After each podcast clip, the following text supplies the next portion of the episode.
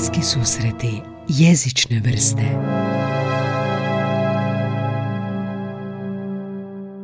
Bilo je to u vrlo davno doba. Na jednoj krčevini u staroj Bukovoj gori živio starac Vijest sa svoja 3 unuka. Desilo se da je starac ostao sam sa svojom unučadi te ih odhranio od malena. Bili pak unuci sad već poodrasli momci, djedu do ramena i poviše ramena. Zvali se oni Ljutiša, Marun i Potjeh. Znaš ti, Anja, odakle ovo? Je li prekrasna. To Ivana Brlić-Mažuranić? Tako je, Anja. Ivana Brlić-Mažuranić je naša najveća bajkospisateljica. Jesi ti čitao nešto? Ja osjećam se ovoga iz djetinjstva. Da. Kakvi flashbackovi. Nostalgija nekada. Jesi ima neku knjigu zelena, sjećam se, priče Zdanine, zelena i onako uronuli listovi koji već ispadaju. Sam se tog sjećam. Da. I da je bio onako sitan font jako. Jesi čitala priče Zdanine? Jesam i čitala sam knjige, još nekakve bajke, isto kao ti se sjećam naslovnice. Pa dakle, dragi ljubitelji svega jezičnoga, danas ćemo govoriti nostalgično o bajkama. Danas će biti jako nostalgična epizoda. Jesi ti čitala bajke? Jesi voljela bajke? Jesam, jako sam voljela bajke. Pa ne konzumiram ih, nažalost. Ali bajke su svuda i u filmovima oko nas. Bajke kao fundamentalno dobro protiv zla. To je i trop u filmovima, to je sve prisutno. Točno, da. Onda ih konzumiram i tako. Da. A ono bajke odrastanje, mislim da je to nepobitno da ono svako dijete odrasta uz bajke. Ili ono priče za laku noć, ili ove bajke Trnoružice, Crven kapavica i... Kapavica. Tako bi trebalo biti. Nadam se da djeca i danas odrastaju uz bajke. Da, siguran sam da da. I danas ćemo prokopati temeljito bajke o postanku, porijeklu. Čak smo pitali studente sa učiteljskog fakulteta obrađuju li bajke. Pogledali smo duboko smo zavirili u našu dušu i sjećanje, ne bili otkrili kako su bajke utjecale na nas. Imamo nešto i feminizmu čak. Tako da, eto, dragi slušatelji, dobrodošli u podcast Bliski susreti jezične vrste. Tamo nam je završio Spotify Wrapped. Na Spotify smo vidjeli koliko nas slušate i imamo porast od 606% slušanosti, 35 zemalja, 48 epizoda do ovog trenutka, ovo je 49. Jako puno sati materijala. 2754 minuta, tako negdje, da, ove godine. Sjećaš koliko je to? Da. Što si ti radila 2700 minuta ove godine? Dobro, nisam sudjelovala u svih 2700. Da. Pa kad si ti došla, ali... porasla je slušanost. Ne vidim povezanost tog dvoje, ali izgleda po brojkama da nekako slučajno se tako poklopilo da si ti došla i onda su porasli broj. Slučajno. Da, ne vidim korelaciju, ne vidim zašto, ali moguće. Ali nije ti žao. Da. Tako da, hvala svima, evo, na početku. Skupili smo za opremu, Anja. Zahvaljujući vašim donacijama i čućete nas u boljem zvuku. Božić je stigao ranije. Već za 6 mjeseci. Božić nam je stigao ranije, ali imat ćemo i neki božićni epizoda. Da, bajke. Jesi ti sjećaš one knjige 100 najljepših svjetskih bajki? Crvena knjiga, ona. Znaš što, prisjećala sam se tih stvari za ovu epizodu i ne sjećam se konkretno ničega osim naslovnice bajki Hansa Christiana Andersena. Kako je izgledala naslovnica? Pokušala sam je čak naći na Google-u među slikama, ali nisam uspjela. Bila je velika i debela knjiga sa tvrdim koricama. Nekakva kremasta pozadina je bila, imala je nekakve crveni natpis ili nešto je crveno bilo u smislu crteža na toj naslovnici i pokušat ću to čak naći doma, jer sumnjam da se te stvari bacaju. Da, a čekaj, kako se sjećaš, koje je to razdoblje života bilo? To je jako, jako rano razdoblje. Do 5. godine života možda, tako da to mi je sve nekako umagli, ali se sjećam tih korica, znači Hans Christian Andersen. Da, ja se sjećam ovih najljepših svjetskih bajki, sjećam se Brlić-Mažuranić, to što si imao. Nešto je to sa djetinjstvom i što ti ostaje u pamćenju, nešto što ti u odrasloj dobi često odlučuje o tome što ti se sviđa, između ostalog i hrana. Znaš, nešto što si kao mali jeo i onda godinama kasnije ti je to i dalje dobra hrana, imaš to istraživanja o tome, ali isto tako i bajke, sad možeš uzeti priče iz davnine i čitati. I pripremajući za ovu epizodu sam dobio takav osjećaj nostalgije da mislim da ću uzeti ovoga Ivana Brlić-Mažuranić i planiram ići u Ogulin, nešto ćemo reći o tome. On ima tamo kuću, Ivanina kuća bajki, tako mislim da se zove, koji su napravili multimedijalni centar, muzej. Naš Disneyland. Da, nešto tako za nju. A ona je jako bitna i vjećamo kasnije. Da, kad se sjetim bajki, u meni nešto toplo. Da, je, jako je toplo, pogotovo kad vidimo ove naslove koji su ispred nas. Da. Ne znamo koje će to emocije u vama pobuditi, ali kad kažemo 101 Dalmatinac, Aladin, Bambi, Carevo novo... Čekaj, polako da probavim sve nostalgično. Da, 101 Dalmatinac, ok, sviđa mi se, neće me baš oprat nostalgija, ali ok, sviđa mi se, sjećam se.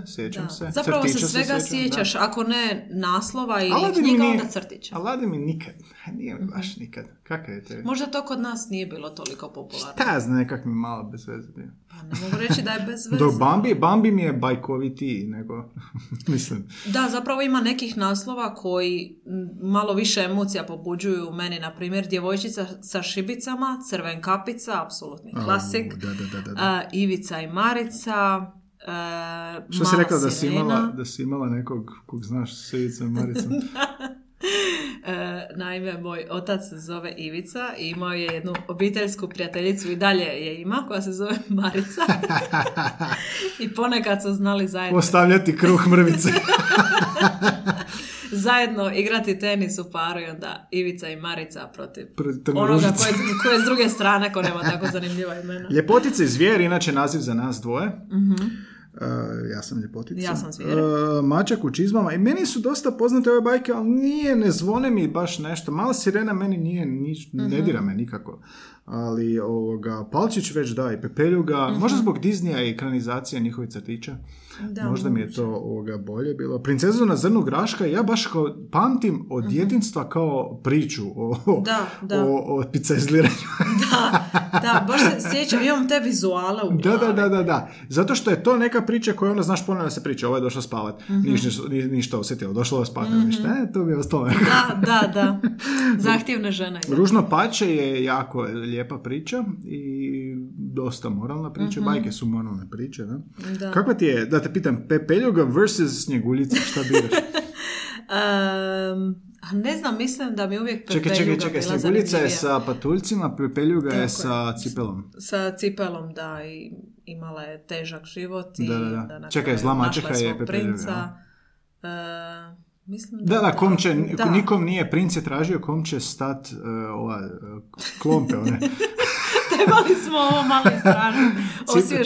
Kom će ona cipela stati i nikom nije osim njoj. U kom odgovara je njegova princeza. To je bio njezin broj. Noge. Znaš što me još muči? Trnoružica i uspavljena ljepotica. To nije isto. Ja nemam pojma. Čekaj, ko je neko se ubo na trn pa je zaspala, pa čeka poljubac princa. Da, onda nisu isti. Da. Ali da, malo mi se miješaju te neke bajke, ali mislim da su neke... Onako po defaultu kod nas bile popularnije. Pa da. A u Americi su možda neke druge više bile.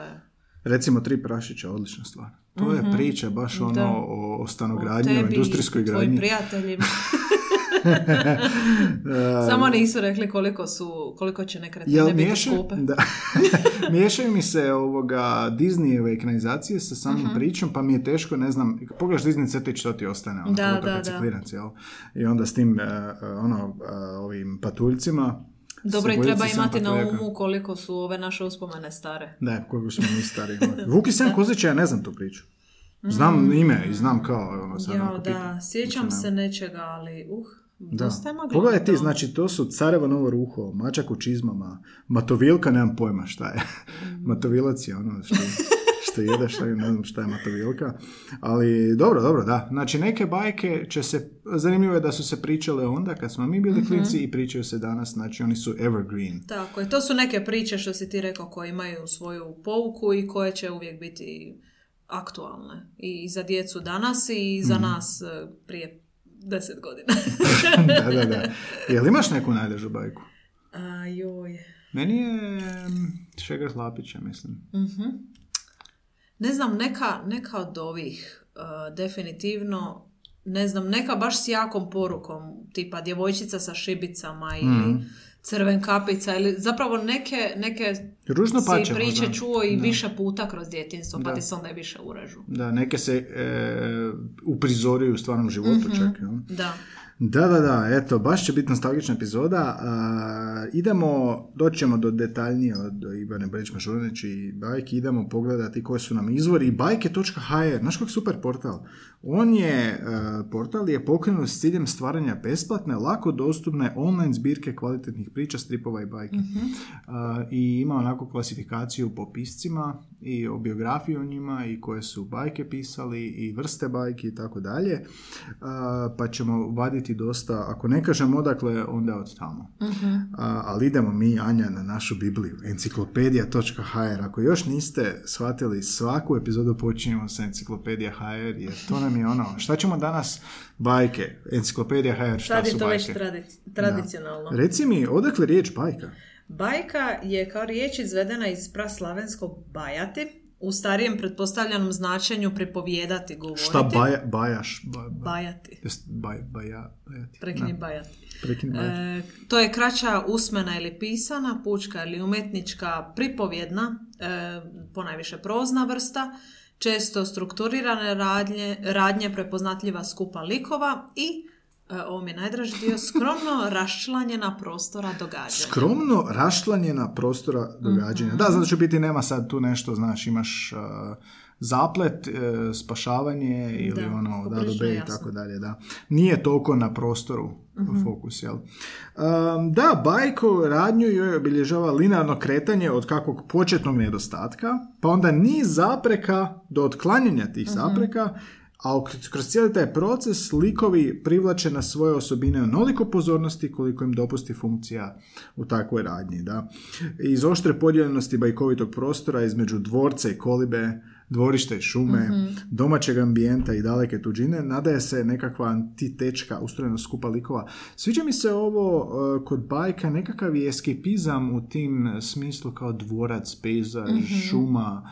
To je ono, kada mi je bila gošća ovdje Lana Momirski sa slikovnicom, pisala slikovnicu u šumi i pitao sam zašto šuma i rekla je, šuma je uvijek nekako misteriozna, tajnovita, onako i želiš ići u šumu, nije šuma strašna, nego onako ne znaš šta se tamo događa. Na večer događa. Ne bi baš, ali da slažem se. Ali to je još jedan od razloga zašto i odrasli ljudi danas čitaju, ne znam, fiction books. Da, jel tako? Eskepizam. Pobjegneš u taj neki njihov svijet i ljudi su i opsjednuti Game of Thronesom i Harry Potterom. Rings, da, Harry Potter. Tako da uvijek postoji ta neka doza želje za bijegom. Da. Isto je u bajkama, samo što ti onda kao dijete vizualiziraš sve te stvari. E pa to je prvi tvojeg susret sa eskepizmom. Da. Kao dijete kad još ne trebaš eskepizam. A godinama kasnije ćeš se moliti da pobigneš. Da, ćeš žuditi za eskapizmom. U betonskoj džungli grada poslovnog svijeta. Ko se pojavljuje u bajkama? Imamo svega i svačega u bajkama. Imamo i mlado i staro, imamo i plemiće i pučane, pametne i glupe, zle i dobre, ljepotice i čudovišta, vile i vještice, divovi i patuljci, čarobne predmete imamo biljke i životinje, zmajeve, podzemna bića. Često kontrasti, da. Često bajke funkcionira na kontrastu, osim onog očitog dobro protiv zla.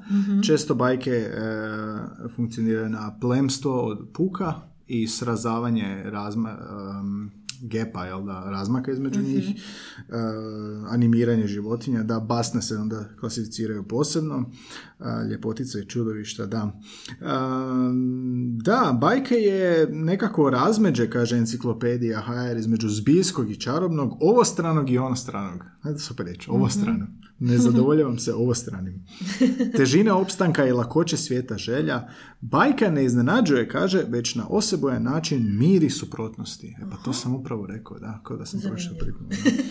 To je učinilo privlačnom i otpornom za mnogobrojne teorije i pokušaje objašnjenja. To mi se sviđa kao što su išli reći da je Tolkienu, da je Sauron Hitler, znaš, pa su mu rekli ne, on nije ono metafora za svijet, nego je bajka. Da. To je zanimljivo, da. Proleksis je naša druga Biblija, isto nešto govori o bajkama, o definiciji, pa kaže da je svijet bajki u pravilu skladan, pravedno uređen, u njemu pobjeđuju slabiji, siromašniji i mlađi. A bajke su, tvrde, osobina gotovo svih naroda, da. Znači, motivi su bajki u rasprostranjenju u mnogim narodima i onda se formirao to kao prozni oblik, da. Koji su nam poznati pisci? bajaka. Da, bajaka. Većinu ovih zapravo neću ni znati pročitati, sa sigurnošću. Evo, opet je zapalo čitanje. Da, baš neobično. Naravno, Hans Christian Andersen, to je jasno. Charles Perrault, to bih ja rekla. Perrault. Clemens Brentano. Ludwig Tieck. Da, Oscar Wilde, tako je, kod nas Ivana Brlić-Mažuranić. Da, sinonim za bajke kod nas Ivana Brlić-Mažuranić, vratit ćemo se do nje. I Proleksis kaže ovo što smo već rekli ranije, u 20. stoljeću filmska umjetnost često se služi elementima bajke, ne samo u animiranim filmovima, nego i u fantastičnim filmovima. Da. Jel mogli mi reći da je zapravo bajka prisutna ako se definira kao što smo je definirali danas, znači u dosta ono, u fantasy sigurno, jel da? Ali ovaj motiv dobro protiv zla, to je ono element bajke koji je onda prisutan u svakom modernom hollywoodskom filmu, jel da? Uvijek je nekakve su suprotnosti, ne mora to biti toliko izraženo kao u bajkama, jer bajke služe za djecu da im se ukaže na neke stvari, to mora biti očitije nego u filmovima, ali da, to što si rekao, dobro protiv zla, ne znam, dobri protiv loših kao likovi, to uvijek postoji. Taj aspekt bajke je postao trop, postao fundament zapleta hollywoodskih filmova. Kinematografije, da. Šta smo onda našli? Od Maje Bošković-Tuli, koja je znanstvenica, folkloristica, članica Hazua bila. Ona je izdala članak bajka 1982. u časopisu Umjetnost riječi, onda se to kasnije dosta citiralo i dosta se ponovo izdavalo i onda smo uzeli to zašto je temeljito istraživala kao opseg pojma bajke i nećemo se detalje toliko ući, ali ćemo vidjeti da je ono, kažu ovdje, ova studija je u hrvatskom kontekstu još uvijek nezaobilazan uvod u područje istraživanja bajke, jel da? Pa evo nekih zanimljivosti, Anja, idemo pogledati iz tog rada. Kad je fra Stjepan Matijević u ispovjedaoniku 1630. upotrijebio riječ bajka, time mislio na izmišljotinu, na besmisleno i nevjerojatno kazivanje, i ta riječ se još nije odnosila na vrstu pripovjetke. Da. I tako se njezino značenje sačuvalo i do novog doba. Da, to je ono što si rekla, dakle, s onim izvorom s praslavenskog označavalo je, dakle, izmišljotinu, kao ono šatro neka priča, bajati, ali se onda zadržala kao riječ koja će opisivati pripovjetke. A Vuku Karadžiću, po Vuku, on nije koristio riječ bajka, govorio je gatka. Dao ime gatka, govoreći o takozvanim ženskim pripovjetkama u kojima se kazuju pod navodnicima koje kakva čudesa što ne može biti. Da, i u stručnoj literaturi, kažu, usmjena književnosti, naziv bajka je ušao opću uporabu sa značenjem čudesne pripovjetke. A njemački pojam, reci mi kako... Märchen. Molim? Märchen. Kao mer je priča, a hen je nastavak, sufiks umanjenica, märchen, pričica. Dobro, taj njemački pojam koji se posvuda uzima zapravo kao mjerilo za bajku, ali i za širu, pod navodnicima, pravu pripovjetku, već od svojih tvoraca braće Grimm, tako je, braću Grimm smo zaboravili spomenuti, bio upotrebljen znatno šire od bajke, pa čak i od prave pripovjetke, ali su upravo bajke dale obilježje njegove zbirci. Grimm, braća Grimm, poznato? Da, poznato. Da? Jesi imala neku zbirku priča? A jesam sigurno, ali ne, tih se korica ne sjeća. Njemci, doćemo do njih ubrzo. Drugi veliki znalac bajki, Max Lüthi, ne traži, kaže, mjerilo čudesno. Sad smo rekli da su bajke, ali čudesno. Tajna bajki, ono što on kaže, nije u motivima, nego u načinu kako se primjenjuju ti motivi, u njezinu obličju. Čudo je u bajci element radnje, ono se prima bez čuđenja kao po sebi razumljivo, dakle u bajki ne propitkuješ zašto je čudno, čudesno. Ono je vrhunski izraz apstraktnog, izolirajućeg, sublimirajućeg stila. Očito da je obje znanstveni radnik.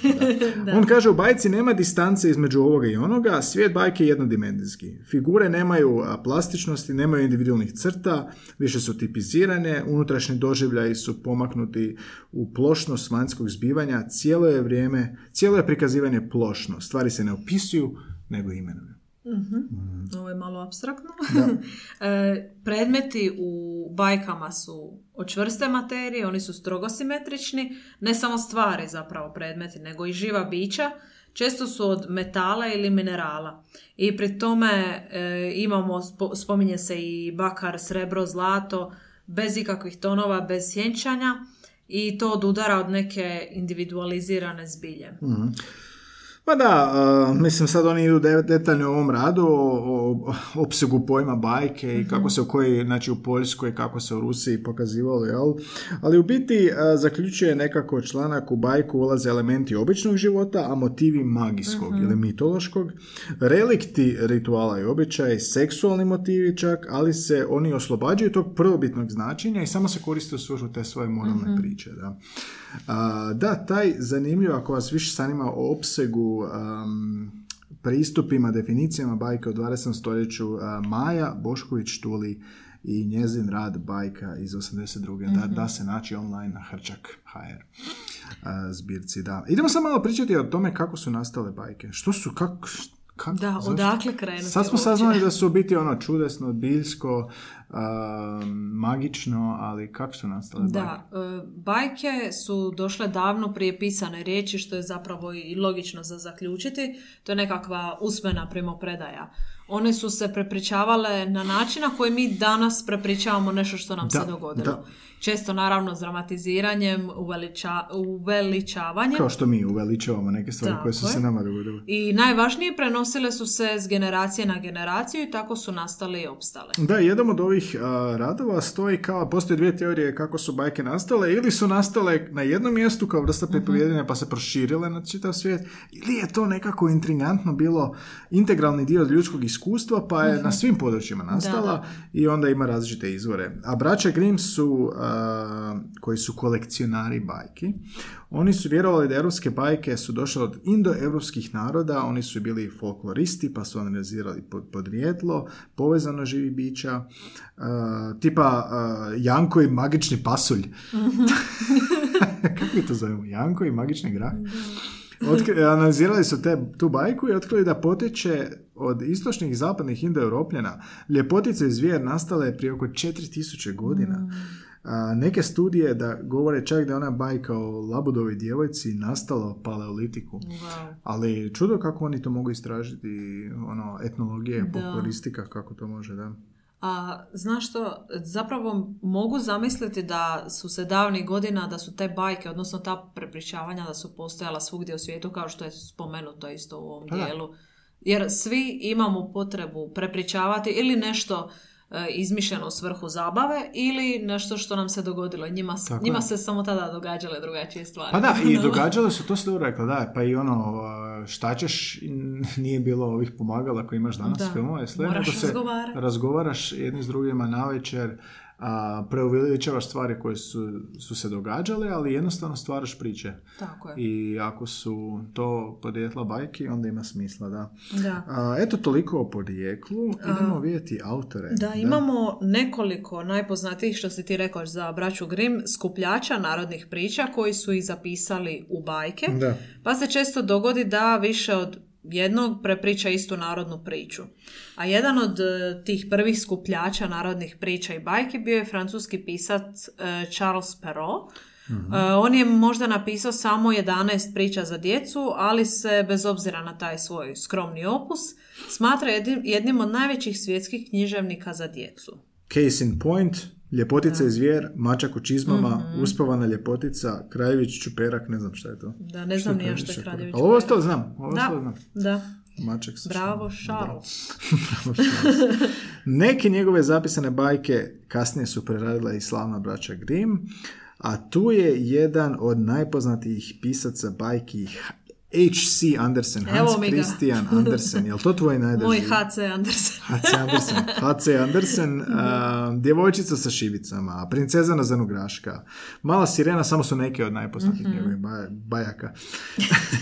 Sve ukupno 160 bajki i priča, od 1835 do 1948 u 8 zbirki, prevedene su na 120 jezika. Nije ni čudo da ih pamtimo. 120 jezika. Koliko ima jezika? Ono 200.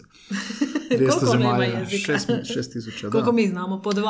Da. Znači, Hans Christian Andersen. Da, on je kao nadahnuće koristio tradicionalne skandinavske, njemačke i grčke priče od antičkih vremena do srednjeg vijeka. I bajke, stvarni slučajevi i prirodni fenomeni pokrenuli su zapravo njegovu maštu, za koju vidimo da je bila poprilično bujna. Da. I na majstorski način je ispleo različite materijale i utjecaj kako bi napisao bajke koje danas poznajemo. Koje danas mi znamo, naši preci su ih znali i naša djeca će ih znati. Ako nađem tu knjigu, uslikaću i morat ćemo to staviti na Instagram. Da. Možda se neko drugi pa sad još sjeća sad isto. Prokopaj tamo. Sad je vrijeme. Represiranje. Taman znaš ono oko Božića, nostalgija do kraja. Da. Reklama. I zamisli onda otvoriš tu bajku i onak pomirišiš knjigu i vratit ćete u djetinjstvo. Jao. Zamisli da sam još nešto zabilježavala, to bi bilo fora. Da sam označila neku koja mi je najdraža. Pa ne smiješ šarati. Mislim da nisam šarala, da nisam bila taj tip. Znam da je to bilo kod nas religijski zabranjeno, ne smiješ pipniti knjigu. I to su bile prelijepe knjige još, ono, tvrde korice, sjajne. Jesi sigurno da niste bacili to snage na policu? Pa ja se nadam da nismo bacili. Da, pa to vrijedi, to možeš prodati. A što se nas tiče? Naša je Ivana Brlić-Mažuranić, najpoznatija hrvatska bajka, priča iz davnine. Mm-hmm. Smatra se opravdano remek djelo. Niz narodnih bajki, inspiriranih motivima iz staroslavenske mitologije, predkršćanske Hrvatske. Vidljivo je primjena raznih stilova iz književnosti, često je paralela sa H.C. Andersenom i Tolkienom, jer su oni isto spajali izvorne fantazijske zaplete sa mitologijom, narodnom mitologijom. Mislim, što reći Ivani Brlić-Mažuranić? Reći ćemo danas sve. Djela koja su popis lektira već godinama, ne izbacuju se. Ona je unuka Ivana Mažuranića, tamo je njegov, isto lektir, jel da, Smrčma Smajlage Čengića. Sti znala da je Ivana Brlić-Mažuranić 3 puta nominirana za Nobelovu nagradu? Da, nisam to znala. 30. godinama. Nevjerojatno. Da, i pogotovo u to vrijeme, jel da, kada je uloga žene bila manje nego što je danas. Za nju je A. G. Matoš rekao da ovo može napisati samo genij. Da vidimo kako se sjećaš. Se sjećaš Šegrta Hlapića? Da, naravno da se sjećam. Imaš i prometni znakovi kad ga vidiš kako je ekraniziran. Da, majstor Mrkonja. A Gita. Mnoga imena, mnoga djeca, mnogi slušateljica se možda danas zove po nekome. Vjerojatno ne Hlapić, ali Vjerojatno Gita. Vjerojatno ne Šegrt. Ali Gita sam znao srest. I onak čuješ, neko se zove Gita, kako nevjerovatno, sigurno je onaj Slapić. Regoč, Šuma Striborova, kako je potih tražio istinu, iz kojeg smo čitali u uvodu, onaj prvi citat.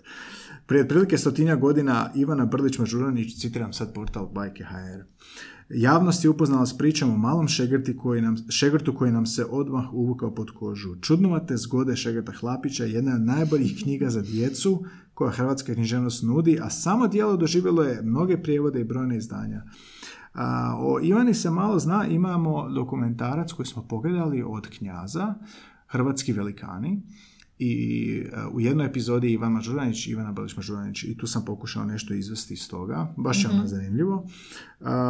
Ali da, zanimljivo je ta njena povezanost mitologije sa bajkovim tim elementima i sve to ispreplela, i onda mitološka bića nisu čudna, nisu isključena, nego su onako dio nas. Ili zla, su, da. A uključuje i mitske elemente, odnosno likove, kao što su vragovi, polubogovi, žena Guja, divi vila iz usmenih predaja, ali likove iz bilje kao što su stablo, sunce i vatra. Da. Mitski likovi iz tih usmenih predaja koji se nalaze u dijelima postaju floristički. Na primjer, stablo u Ivaninim dijelima predstavlja simbol preporoda, rasta. Tu su uvijek bile nekakve metafore. Da. Sjećaš Šume Striborova, kako je potih tražio istinu? Ona kao triješće u tom dijelu gdje žive domaći, a šuma je kao element, simbol u kojem likovi traže put prema sazrijevanju. Opet šuma, put, traženje puta, da, dom. Sunce je spoj neba i zemlje kao životna energija, nagon u životu. Da, ona je dosta isprepličena tih prirodnih elemenata. Da. Inače u tom, dakle, dokumentarcu Hrvatski velikani, onako pola je Ivana Mažuranić i onda krene o njoj, negdje 35 minuta, imate na YouTube-u. Kažu da je ona odrasla knjigama, jel da, u kući klasika svoga djeda, čitala je, i pisci slavni su dolazili Ivanu Mažuraniću i ona je vrlo rano razvila želju da se okuša o pisanju, otišli su u Slavonski Brod, i tamo imaju kuću gdje su živjeli, to je sad pretvoreno na neki muzej gdje su spisi, rukopisi, i pisala je dnevnike ovoga 1888. tamo negdje. Piše da je bila zaljubljena u 7 mladića. Je li u isto vrijeme? Da, ne znam. Da. Na Ivana Vragolasta. Da. A Šegrt Hlapić nastaje po uzoru na rođaka po imenu Hristo. I sama je napisala crticu o tome. U tim dnevnicima? Tako je, da. U tim dnevnicima je napisala crticu o tome. Tvrdi da je vidjela jednog dječaka, postolarskog Šegrta, kojeg je uočila na tom nekom brodskom sajmu. Bio je malen, bucmans, bio je dobre volje, čak i kad je nosio težak teret. Dok drugi Šegrt prebacuje sve na malenog. Da, i ona ima kao mali bio, ali ona kao i makar je nosio taj drugi teret, kaže da je uvijek bio nasmijan. I to je bila inspiracija za Šegrt Hlapića. Vidi kako počinje. Šegrt Hlapić. Bio je neki mali postolarski šegrt koji nije imao ni oca ni majke. Zvao se Hlapić. Hlapić je bio još malen kao lakat, a vesel kao ptica. Vidiš tu paralelu između tog što je ona povezala da se smijao. Cijeli je dan sjedio u podaranim hlačama i crvene košulje na malom postolarskom stolcu, koji je imao 3 noge, i cijeli dan zabijao je klinca u čizme i šivao cipele. Cijeli dan je fučkao i pjevao kod posla. Hlapićev gospodar zvao se majstor Mrkonja, a bio je zao i strašan. Tako je bio velik da mu je glava sezala do stropa u njihovoj maloj sobi. Imao je kuštravu kosu kao lav, a duge brkove do ramena. Ja isto kao klinac sam se bojao ljudi s brkovima. Njegov glas bio je tako jak i krupan kao medvjeda. Zapravo ona govori o njegovom, o Hlapićevom poslodavcu. Ivana Brlić je utjecala na mnoge, tako su i danas opisi. Da, a od 1913. do danas ima oko 110 izdanja na različitim jezicima. O Hlapiću govorimo, jel? Da, a 25 na stranim jezicima. Više ovo bismo mogli pročitati na svojim stranim jezicima, to bi bilo fora. I u videu se vidi, uzmu Šegrta Hlapića, imaju primjerke knjige, i sad ne mogu se sjetiti kako se zove na drugim jezicima, najsmiješnije je slovački Šegrtlje, tako nešto, ne mogu se reproducirati, ali da, onako imaju naslovnice i originalni naziv na tom jeziku, baš je zanimljivo. Da.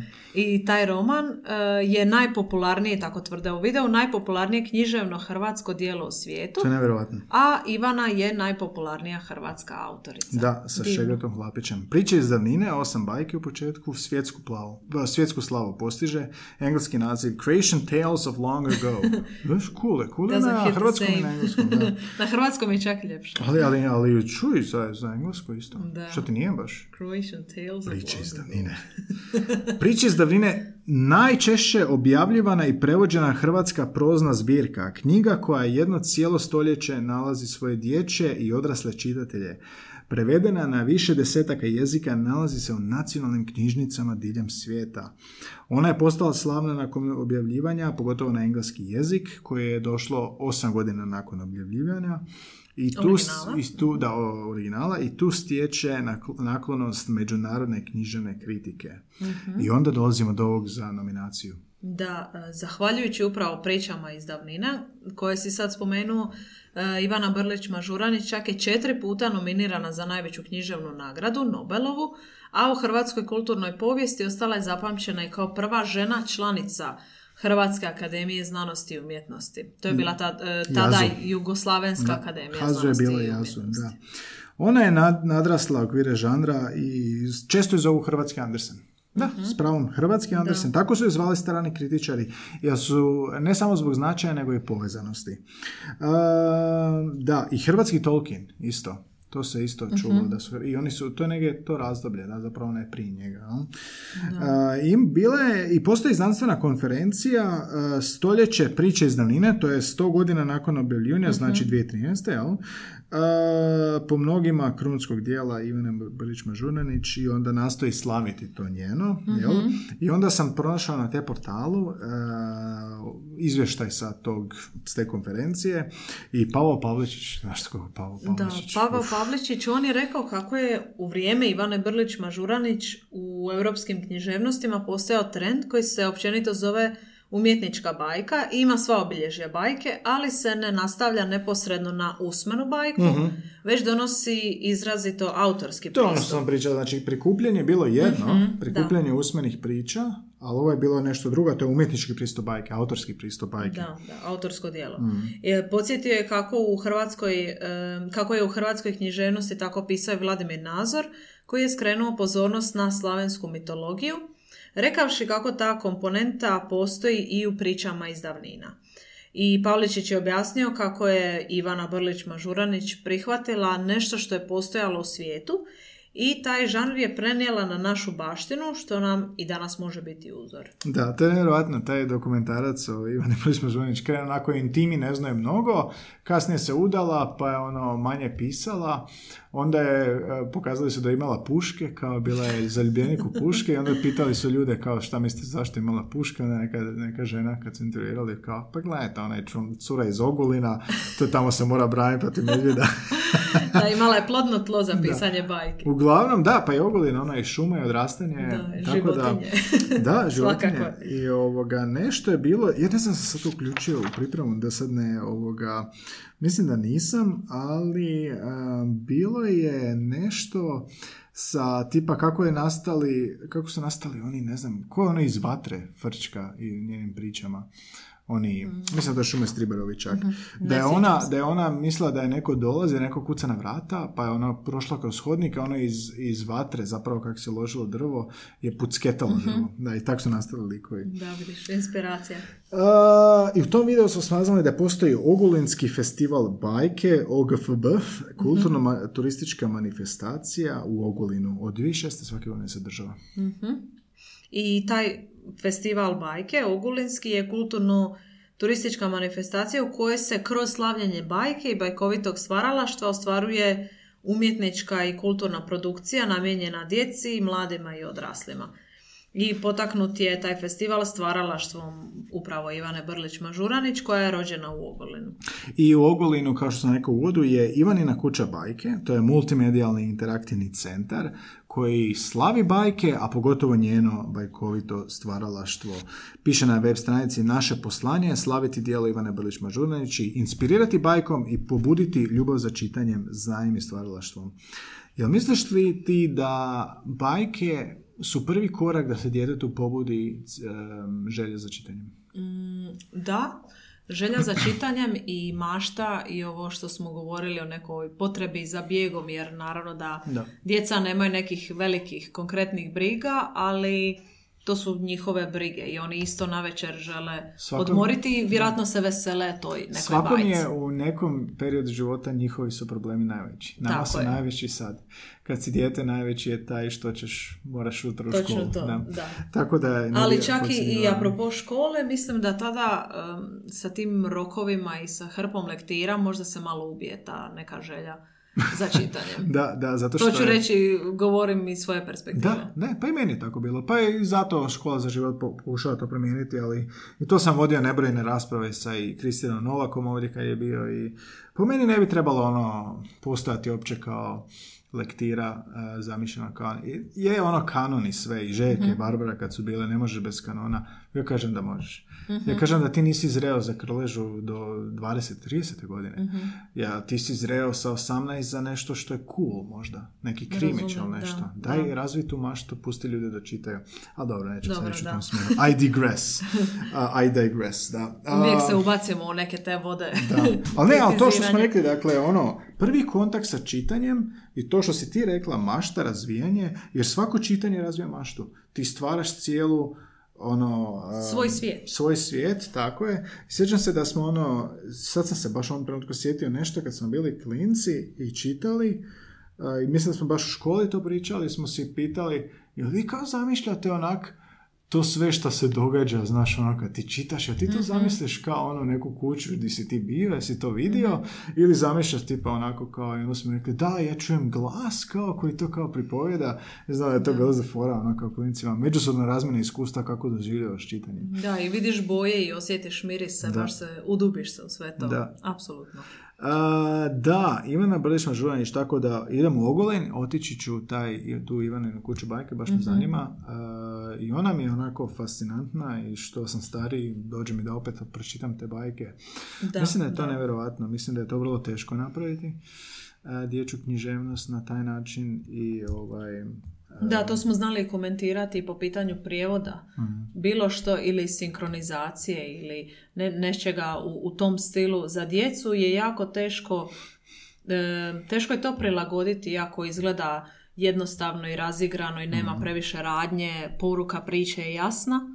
Ali mislim da je to jako zahtjevno i to što je Ivani uspjelo ne bi moglo uspjeti svakom spisati. Sad se me sjetila, pitao sam svoju bivšu studenticu Karlu Konjušić, ona je na drugoj ili trećoj, čini mi se, godini na učiteljskom fakultetu. Pitao sam ju, Karla, jel imate, pošto će to biti buduće učiteljice, jel imate kao kolegi bajke? I ona rekla mi je nešto u početku kao, ma da, kao radim teoriju i onda se kasnije javi, kaže, sjetila sam se na dječjoj 1, valjda kolegi, jel dječje 1, čitam sad poruku, nismo radili bajke nego slikovnice, ali smo bajke spomenuli u sklopu slikovnica i kaže, fora je da ima jako puno digitalnih slikovnica, a mislim slikovnice su isto bajke, i jako je puno onih u kojima djeca mogu sama birati kraj. I kažem, mislim da smo mi gledale ili čitali Pepeljugu u digitalnom obliku i da se moglo odlučivati u kojem će smjeru ići bajka. Ovo je super. Ovo je super jer djeca, znaš, ima tih zadataka, tipa završi priču. Ali to je nevjerojatno da kad ćeš raditi s djecom, da odlučiti kraj. Netflix je to napravio sa nekom serijom. Tako je. I kaže da je profil, da im je profesorica dala neke stranice sa digitalnim slikovnicama, pa da će potražiti pa mi javiti, ali uglavnom su to strane. Da, zamisli da biraš završetak bajke, kao, sad ćeš ti odlučiti. Da, to na prvu zvuči fora, ali iskreno kao djetetu svidjelo mi se kad bi mi netko od mojih čitao tu bajku i kad bih ja čekala što će se dogoditi, a ne kad bi ta odluka bila na meni. To mi je malo neprirodno, barem u ranoj nekoj dobi. A sad razmišljaš iz odraslog mozga. Kao dijete bi rekla da i onda su se upoznali i zaljubili i živjeli sretno do kraja. Pa da, dijete, ne razmišljaš kao što sad razmišljaš. Da. Nisi opterećen ovim životnim pesimizmom. Da, sad imam previše toga u glavi. Da, vidiš, kad si dijete, onda vjerojatno stvaraš. Da. Ja sjećam kad sam počeo raditi kao profesor, učitelj, nastavnik, onda sam išao na praksu, nisam još ni počeo raditi, bio sam na praksu u sklopu faksa, išao sam u svoju osnovnu školu i prvi susret mi je bio sa 4. razredom, imali su udžbenike 4. razred, čak možda ne 4. ranije 2. I imaju bajke, sve su bile bajke na engleskom. To mi je bilo super i sjećam se da se nisam sjećao nekih bajki i da bi ja pitao te klince kao, sve na engleskom. Oni su znali pričati. I ona kao, Dore, šta se događa? I ona mi ispriča kao cijelu bajku. Znači nije prestala pričati doslovno. Sa 8-9 godina. Da. Danas je to drugačije od vrtića učenja. Da. Tako da je to zanimljivo. Baš lijepo. Dobro, idemo se dalje posvetiti braći Grimm, njemački folkloristi, filozofi, lingvisti, leksikografi. Filolozi. Grimm, Jakob, puno ime Jakob Ludwig Karl Grimm i Wilhelm Karl Grimm. To su oni i opet ovo je sa bajke.hr. Šta kažeš? Kaže, najveća ironija u čitanju brojnih priča braće Grimm je da većina ljudi doista ne zna njihove izvorne bajke ili mnogo toga o njihovom životu. Viš, svi su nekako tajnovite. Odnosno, većina ne zna da je njihovo prvo izdanje iz 1812. ili 15. godine potpuno različito od takozvanog konačnog izdanja iz kraja 50-ih 19. stoljeća, da su od 1812. do te 57. objavili 7 različitih izdanja i da su uvelike promijenili sadržaj i stil njihovih zbirki i promijenili su i koncept narodnih priča i bajki. Da, prvi svezak dječje su zvali Kinder und Hausmärchen, dječje i domaće bajke. 86 priča, da, to je to, Märchen. Objavili su drugi, još 70, 1815. A ovo što si rekla, 57. je 9 sažetih i 7 proširenih izdanja. U konačnici 210 tekstova. I mnogi nisu zapravo bajke, već su legende, basne, zagonetke, ali su poznati po tim bajkama. Da. A koncepciju je mahom osmislio brat Jakob, jel? Da. Dok je Wilhelm kao bolji pisac većinom bio zadužen za stilsko ujednačavanje i jezičnu i sadržajnu prilagodbu tekstova radi njihova osuvremenjavanja. Ja, ali nešto dosta izmijenite priče, sad ćemo reći to, ali koje su najpopularnije? Crvenkapica? Crvenkapica, Ivica i Marica, Matovilka, Pepeljuga, Palčić, Snjeguljica. Znači, Grimovima. Bravo, Grimovi. Bravo, Grimovi. Tu kažeš, bravo ovaj. Imamo novi trop. Baš budem ponosna na njih. Da, iako su... Oni su u praksi preoblikovali dosta priče, jer Wilhelm je unio mnoge nordijske elemente, grčke i rimske mitologije, biblijske priče, zapravo živopisne, literarizirane opise, dijaloge, razradbe, motivacije likova. Znači, uzeli su nasljedstvo priču koje su čuli i razradili su to u priče. Mm-hmm. Bili su sakupljači, ali i modifikatori bajki. Da. I to je veliki posao. Mm-hmm. I osobite su se izmjene odnosile na uklanjanje nepoćudnih motiva, nasilnog ili seksualnog sadržaja, kako bi zbirka bila podobnija moralu obrazovnog čitateljstva kojem je isprava bila namijenjena. Da, isprava bila namijenjena kao moralna priča za obrazovno čitateljstvo. I od 1820-ih takvi su se motivi dodatno ublažavali baš radi prilagodbe dječjoj čitateljskoj publici koja je zbirku poslije. Viš ti uopće nisu planirali biti proslavljeni među djecom. Da, nisu planirali biti celebriti. Ivana Brlić-Mažuranić, krenuo smo najvažnijeg. Uh-huh. Grimm, H.C. Andersen, njega smo spomenuli i sad ćemo malo o Disneyu. Disney... Ne mogu bajke proći bez Disneya. Bez Disneya ne može. Sjećaš onih crtića? A sve ovo zapravo Snjeguljica, ono, Disneya. Imaš to na YouTubeu, možeš pogledati. Da. Si gledala šta, je li ti drago? Disney, znaš šta... Alisu, možda si Alisu gledala. Da, Alisa... Pa Snjeguljicu si morala gledati. Čarobnjak iz Oza. Aj, dobro, ne. Da, bilo je tih Disneyevih klasika. Vidiš, moram se prisjetiti. Ne, odeš sad na YouTube poslije ovog. Opraćite nostalgija. Da, Disney je Walt Disney Productions, američka tvrtka, sinonim za obiteljsku zabavu. Tijekom više od 40 godina animirali su i snimali su više popularnih dječjih priča, bajki, nekih od najpoznatijih književnika. I još živjeli svoje likove, jel da, Mickey Mouse. Mm-hmm. Ali zanimljivo je ovdje zapravo što, našli smo neki članak zapravo kako je Disney promijenio originalne bajke. Aha. Za svoje, znači ne može biti tamo nasilja i ono, loših priča u zapravo bajkama. Pa samo ružičasto. Da, samo ružičasto, pa smo našli članak sa Zicher.hr-a, kaže jezivo i krvavo originalne bajke i kako ih je Disney promijenio. Dakle, ono što smo rekli, bajke su imali drugačiji pojam, bile su namijenjene odraslim čitateljima i nije bilo sadržaja primjenjivo za djecu, jel? Uh-huh. Ali kroz braću Grimm, 19. stoljeće, oni su dosta modificirali, izbacili i tada se bajke zapravo počinju povezivati sa djecom i dječjom literaturom. Uh-huh. I sad imamo primjere kako su originalne bajke zapravo modificirane za Disney, odnosno za gledateljstvo. Jel? Da, Disney je tu pravi maher bio. Pravi primjer je Pepeljuga koja ima mnogo svojih verzija, a najstarija potiče još iz antike. I prema izvorima grčki povjesničar Strabo zabilježio je u 1. stoljeću prije Krista priču o djevojci Rodopis koja je živjela u grčkoj koloniji u Starom Egiptu. I za vrijeme kupanja orao je zgrabio sandalu njezine sluškinje i odletio u Memfis. Dok se tamo kralj bavio dijeljenjem pravde, orao mu je ispustio sandalu u krilo i kralj je očaran oblikom sandale zapovjedio da se pronađe žena koja ih je nosila. I djevojka je pronađena i ubrzo je postala kraljevom ženom. Da, nije baš onako romantična kao Pepeljuga. Da, nije. Vidi se mala prilagodba, jel? Ali je isti ono fundament priče je tu. Da, baza je to. Drugi Disney klasnik Snjeguljica. Iako nisu sam izmijenili toliko priču, zaboravili su spomenuti jedan važan detalj. Malo krvavi detalj, a naime to je da je kraljica od lovca zahtijevala da joj donese, znaš kako je rekla, kao dovedi mi ju. Ne, donesi mi Snjeguljičina jetra i pluća, a ne srce. Jer se te večeri to jelo.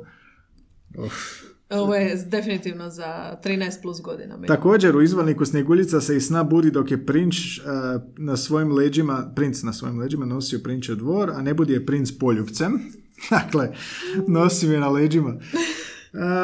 Što se govorilo poslije ne znamo točno, ima dosta preobražaja. U nekim navodima kažu da su patuljci zapravo bili pljačkaši, a magično ogledalo dijalog sa suncem i mjesecom.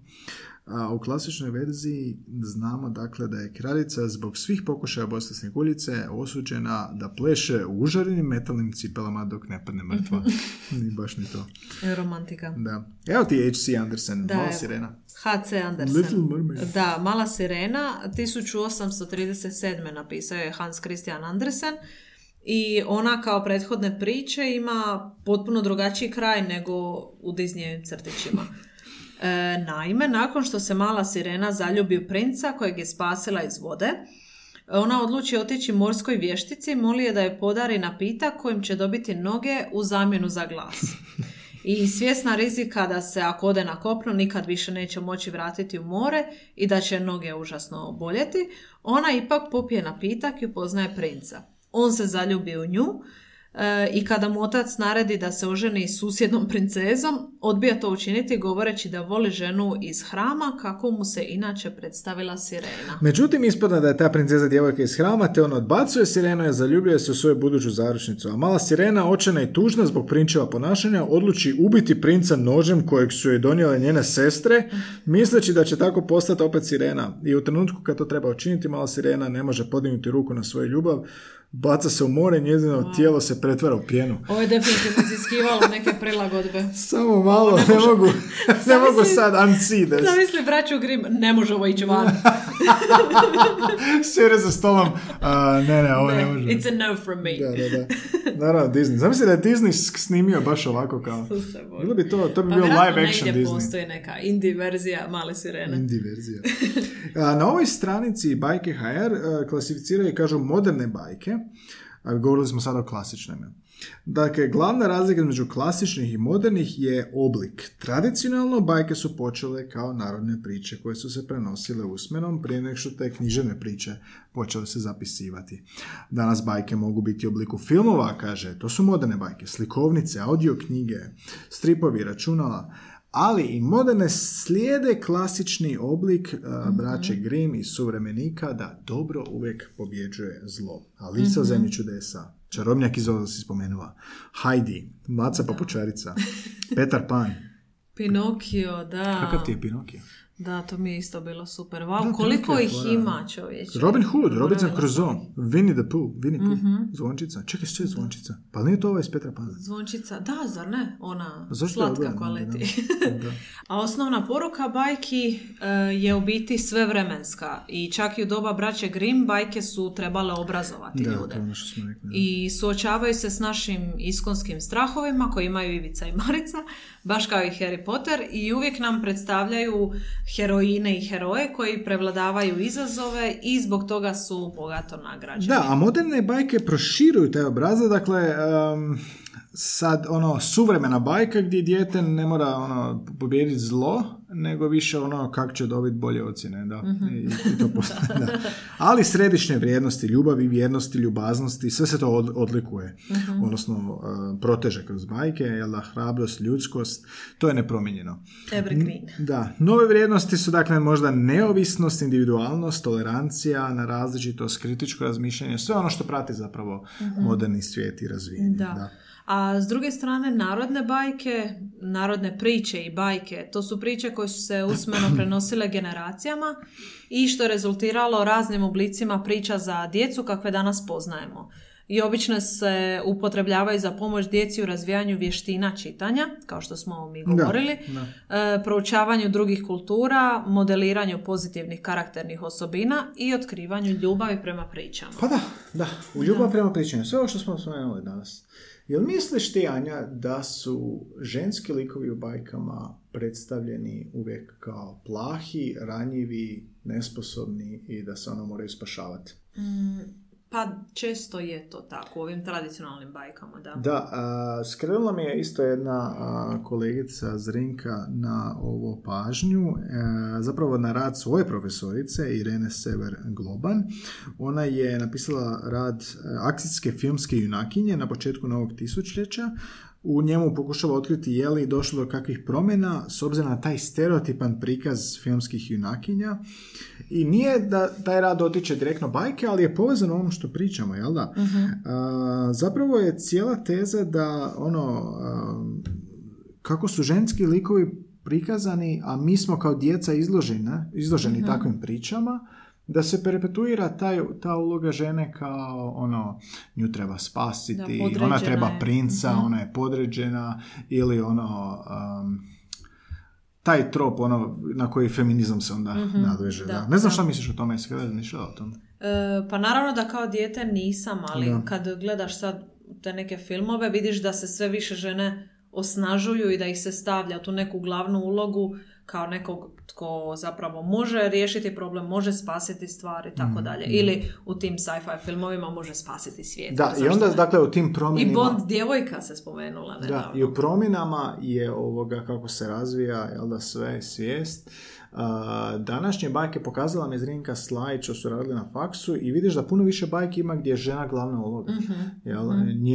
Njena kako osvaja nešto, znači nije samo princ i ljubav i to, nego zaista vidi se ta promjena, kao što se vidi u filmu i u ovom Bondu gdje je spoiler alert, mm-hmm. gdje je Bond djevojka zapravo nije djevojka, nego ova afroamerikanka mm-hmm. je 007, tako da.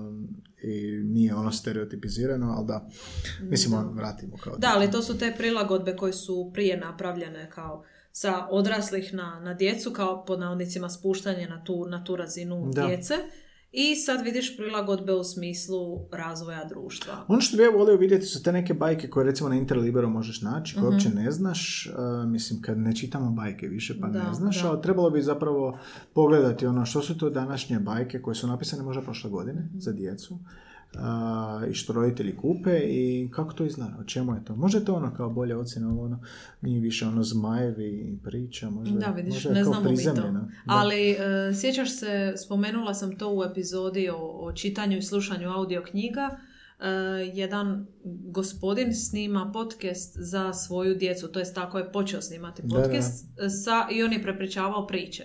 Svojoj djeci, to sad slušaju djeca diljem svijeta na engleskim govornim područjima. Pa da. I to je, na primjer, taj neki način, moderni način prepričavanja bajki, jer ako oca nema, to je davnih dana to u špilji nije bilo moguće, ali sad ako oca nema, ti možeš slušati kako oca on prepričava priče. Da, to je baš zanimljiva. I onda on priča svoje djeci, u biti može ga slušati. Tako je, da.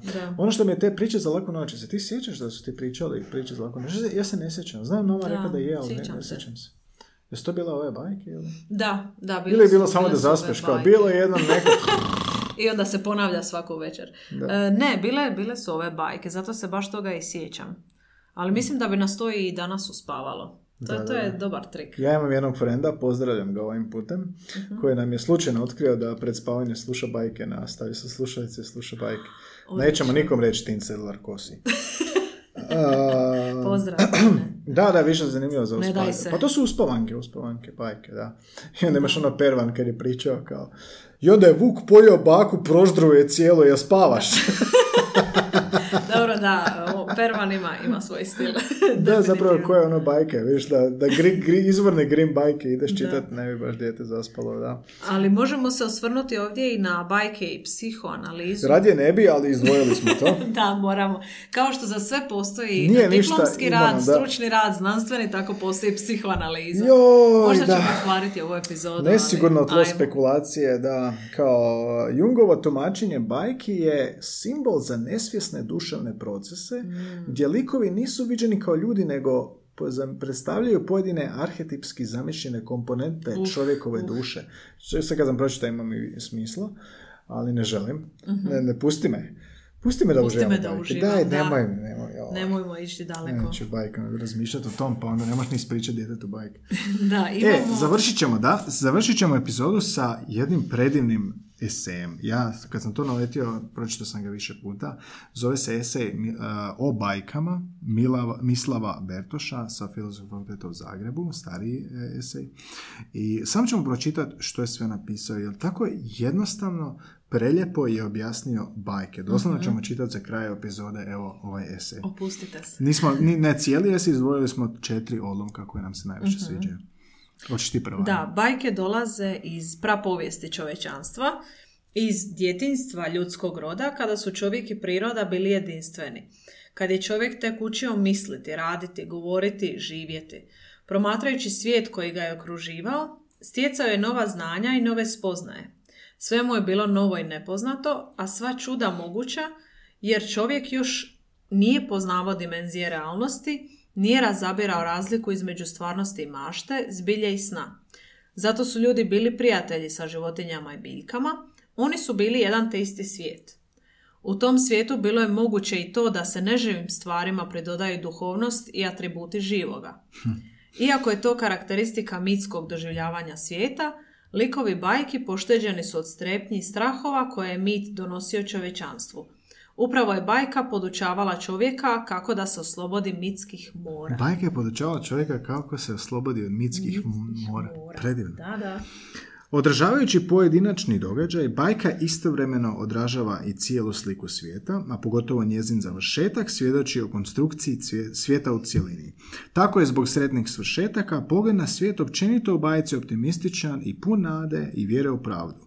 U bajci smijevani i ponižavani likovi uvijek na koncu dobiju zadovoljštinu, a negativni likovi obično za svoju pokvarenost su okrutno mučeni i kažnjavani smrću. Bajke su nevjerojatno okrutne i sadističke. U njima zlo nikad nije shvaćeno kao banalno, nikad nema sućuti i opraštanja, nego ova pleše, se zatvara. Mrcvarenje krivce uvijek tjelesno, zlim polusestrama golubice iskljuju oči, opakoj mačehi užarene željezne cipele, kojima mora plesati do smrti, zlu kraljicu vješticu bacaju u kotao pun zmija, pauka, žaba, vješticu u peć, Vilici i Marici i tako dalje. Znači, zlo nema, kazna, zub za zub. Ovo su i začetnici horora. Da. I pogled na svijet u bajkama, kako kaže Bertoš, njihova radikalna odmaknutost od realnosti, koncepcija svijeta koja je u suprotnosti sa stvarnim svijetom, pokazuju to da se u njima čovjekov stvaralački duh oštro suprotstavlja stvarnosti. Bajke se zato mogu promatrati kao izraz čovjekova protesta protiv stvarnosti, kao pokušaj nadoknade za sumornost ovoga svijeta. Protest protiv stvarnosti. Sviđa mi se. Tako bajke, s jedne strane, zaključuje esej, predstavljaju čovjekovu pobunu protiv svijeta, a s druge strane njegov pokušaj da se zaštiti od tog svijeta.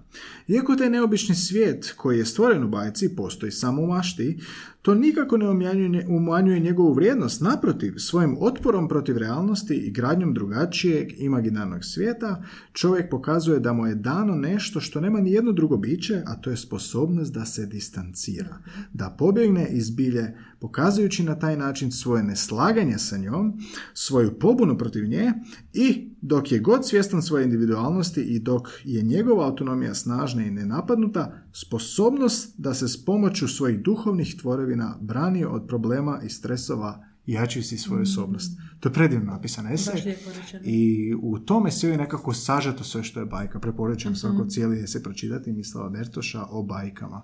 Sviđa mi se, nekoliko stvari, sviđa mi se ovo bajka podučava čovjeka da se oslobodi mitskih mora.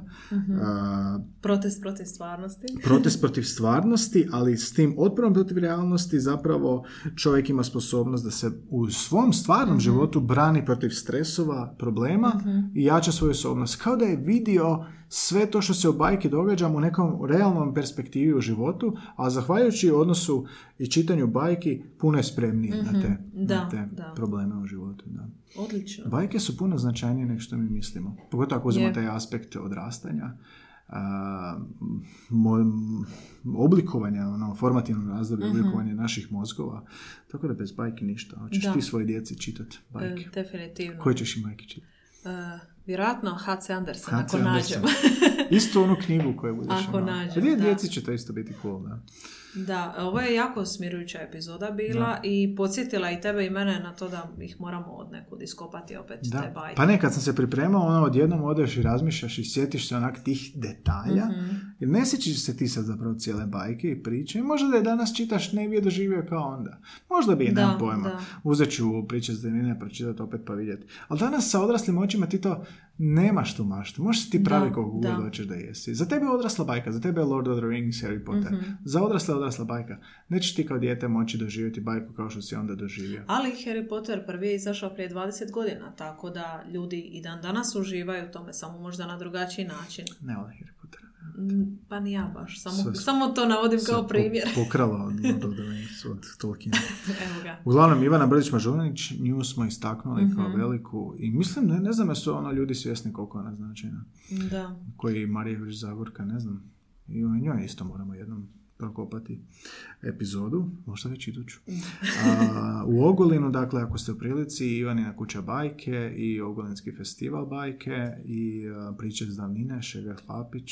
Ne, baš mi je toplo kad se sjećam.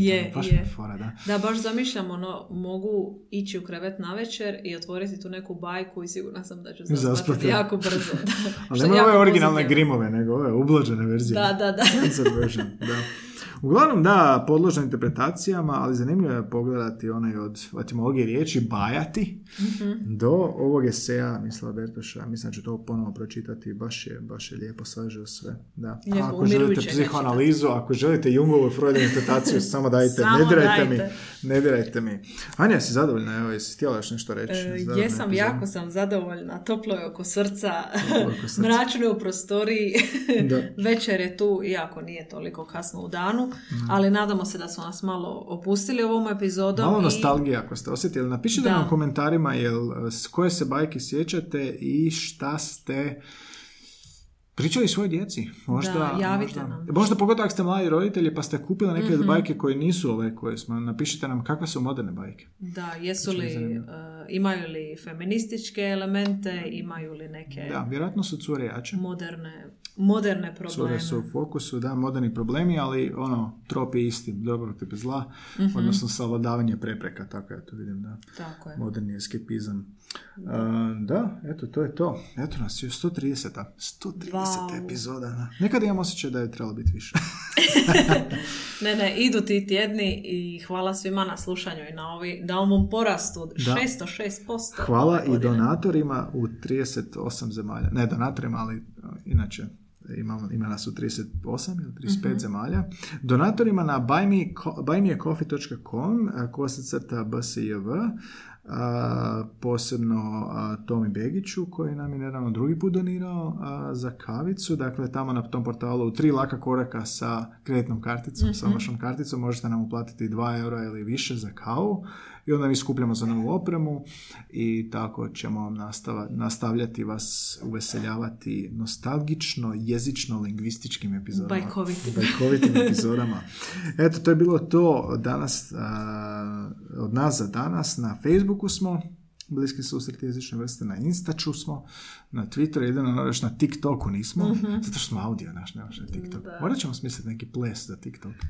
Morat ćemo snimati ove gluposti koje izgovoriš prije. Ok, boomer, da. Bloopere imamo, da.